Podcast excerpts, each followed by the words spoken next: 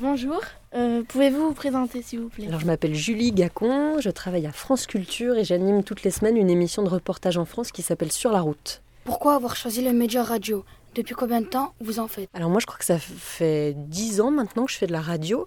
J'étais pas du tout euh, au départ, j'étais pas du tout euh, destinée à ça. Je crois que j'étais même assez mauvaise parce qu'au départ on apprend à l'école à faire des flashs radio et il faut poser sa voix comme on dit, puis il faut avoir un ton radio et ça je savais pas du tout faire mais euh, parce que c'est assez difficile. Et puis ensuite, à force, moi j'ai trouvé ça très chouette parce que je trouve que quand il n'y a pas d'image, et eh ben ça laisse plus de place à l'imagination. Quand vous écoutez un reportage et que vous entendez une ambiance et tout, et eh ben vous y êtes avec la personne qu'on entend. Et je trouve que euh, voilà, la pensée n'est pas parasitée par des images et on se laisse un peu plus guider. Et puis ensuite, j'ai eu la chance de découvrir une, antenne qui s'appelle France Culture, où on est très libre de faire plein de choses, et en plus, on n'est pas obligé d'avoir le ton radio et de parler comme ça. Et donc ça, ça me plaît bien. Alors euh, pourquoi vous avez appelé votre émission euh, Sur la route? Et euh, aussi, quel est le concept de cette émission? Alors c'est une émission que je n'ai pas imaginée moi. C'est mon collègue Yvon Croisier que vous allez rencontrer tout à l'heure avec euh, un autre monsieur qui s'appelle Alexandre, qui ont imaginé cette émission il y a six ans. Et ça s'appelle Sur la route. D'aucuns trouveraient ça un peu pompeux parce que c'est le titre d'un grand grand roman de la, littérature américaine de Jacques Kerouac. Mais bon là c'est pas vraiment une référence à Kerouac, c'est surtout de dire on n'est jamais à Paris. C'est le principe euh, de cette émission de n'être jamais à Paris, d'être toujours euh, en région comme on dit maintenant. Il paraît qu'il faut plus dire en province donc on est dans les campagnes, on est dans les forêts, on est dans les villes, dans les banlieues, mais pas à Paris. On est sur la route et on va à la rencontre des gens qui ont parfois moins accès euh, au micro en fait que d'autres. Et comment vous avez été désigné pour faire cette émission? Et bah parce qu'en fait, avant moi, il y avait une, une femme qui avait des enfants et c'était très compliqué pour elle parce que quand on, est toujours sur la route, on est dans les trains, on vit à l'hôtel et donc on m'a proposé de, de prendre sa suite. Alors, comment avez-vous vécu votre première émission à vos débuts? Elle était horrible parce que moi je venais d'une rédaction donc la rédaction, c'est là où on traite l'actualité. Donc euh, on est tous les matins, on est à la conférence de rédaction, on se dit aujourd'hui il se passe ça, ça, ça, et puis on y va, on va sur le terrain, et puis voilà. Et on travaille pour les journaux. Et en fait, cette émission sur la route, c'est une émission où il ne faut pas avoir cette approche-là des choses. Il faut être sur le, il faut laisser les gens parler. Il faut être aussi sur l'anecdotique. On n'est pas obligé. On, ne cherche pas des informations. On cherche à ce que les gens nous parlent d'eux. Et moi, je crois qu'au départ, j'étais un peu trop journaliste, et donc j'ai essayé d'avoir des informations, de faire un dossier en fait.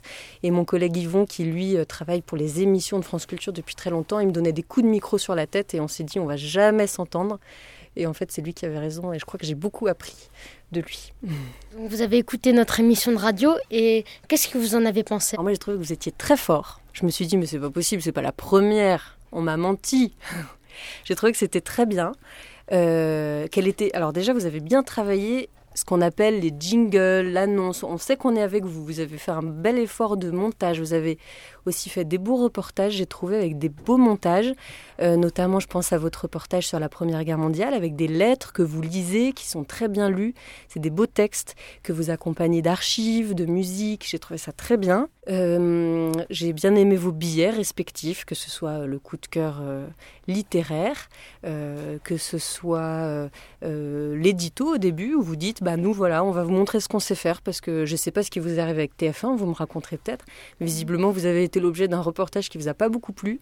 Et je trouve que c'est bien, c'est votre droit de réponse à vous et c'est vachement bien. Et puis hum, voilà, je vous avais fait des belles interviews aussi avec, euh, avec votre principal, avec votre professeur Rachid Sadawi, avec euh, aussi un athlète. Et, voilà, j'ai trouvé bien parce que vous êtes toujours sur quelque chose d'un peu sensible. Vous essayez de, de comprendre pourquoi ils font ce qu'ils font aujourd'hui. Vous essayez d'aller un peu justement dans l'anecdote, de raconter une histoire personnelle. Et j'ai trouvé très bien notamment que votre principal raconte un peu de lui, parce que c'est d'accord, c'est lui qui dirige votre établissement, mais c'est bien que vous sachiez d'où il vient. Et ça peut expliquer aussi des, choses, ça peut créer des liens. Et notamment, je crois que c'est toi, Edir, qui dans l'émission parle de créer des liens et que tu aimes faire de la radio parce que ça crée du lien. Mais je crois que c'est ça et que ça s'est senti dans votre émission. Et je trouve aussi que vous pouvez, quand vous posez des questions, vous pouvez aussi parfois réagir un peu à ce qu'on vous répond comme ça, ça sera encore plus vivant. Mais ça, ce sont des choses qui s'apprennent, euh, qui s'apprennent. Et, voilà, il faut en faire plusieurs pour y arriver. Quel conseil nous donneriez-vous après l'émission? Alors, moi, je me... il faut écouter en radio, il faut écouter, écouter. C'est-à-dire que parfois, on va quelque part, on va rencontrer quelqu'un et on se dit, lui, je sais à peu près ce qu'il va me dire parce qu'il a tel âge, il a tel profil, euh, il a telle vie. Bon, je sais à peu près ce qu'il va me dire.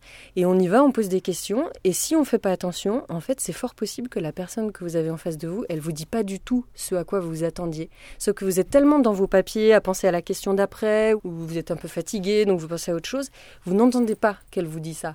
Et en fait, les personnes de TF1 qui ont fait un reportage sur votre collège, c'est sûrement ça qui s'est passé. Puisque vous avez un parfait contre-exemple de ce qu'il faut faire, c'est-à-dire euh, vous avez une équipe de télé qui est venue, qui est, qui est restée postée devant un portail et qui a fait un commentaire avec des infos qu'ils pensaient avoir. En fait, ils sont jamais allés vérifier. Et surtout, ils n'ont pas poussé la porte. Donc il y a deux choses à retenir de ça. C'est pousser les portes. Il faut pousser les portes. Il faut aller voir. Il faut parler aux gens. Et il faut parler aux gens sans avoir... Euh, comment dire une sorte de... sans avoir pré-réfléchi aux réponses. La réponse, elle peut toujours vous surprendre. Il ne faut pas penser qu'on va vous répondre quelque chose, ça n'existe pas. Voilà, il faut, il faut se laisser surprendre et il faut pousser des portes. Comment préparez-vous vos émissions dans chaque ville? Comment choisissez-vous vos sujets? Euh, Au début, quand, euh, quand il a fallu prendre sur la route un peu comme ça au pied levé, bah, je m'aidais de la presse locale parce qu'il se passe plein de choses partout et la presse locale en rend compte et c'est bien.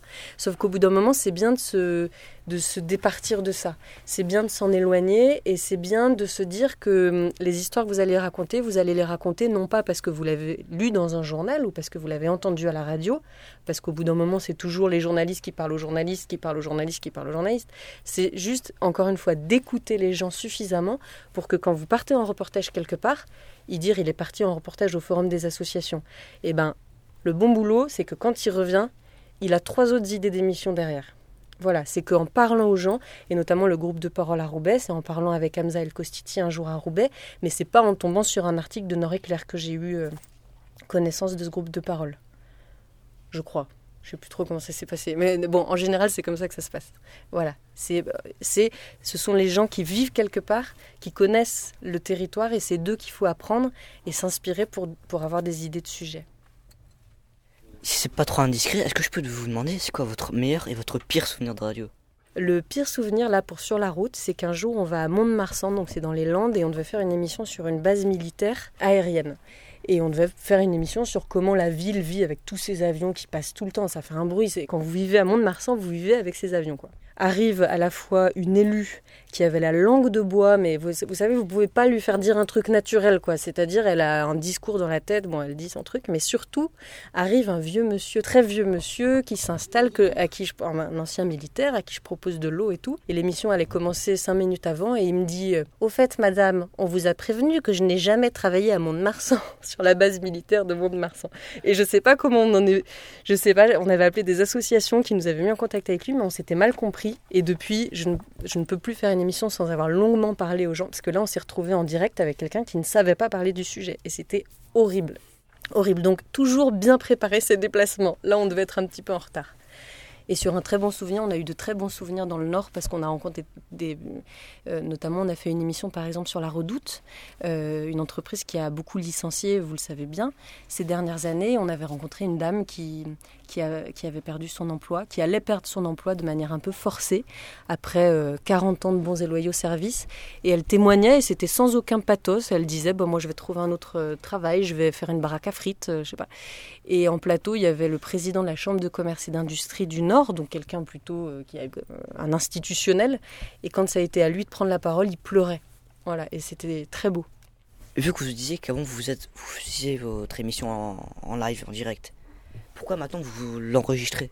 Bah parce que maintenant elle est diffusée le samedi et qu'on ne peut pas demander à nos collègues de France Bleu d'être toujours là le samedi parce qu'ils sont en effectif réduit.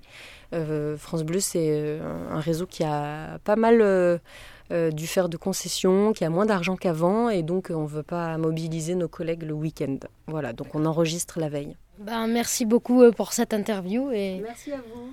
Allons interviewer le technicien. le réalisateur. réalisateur même.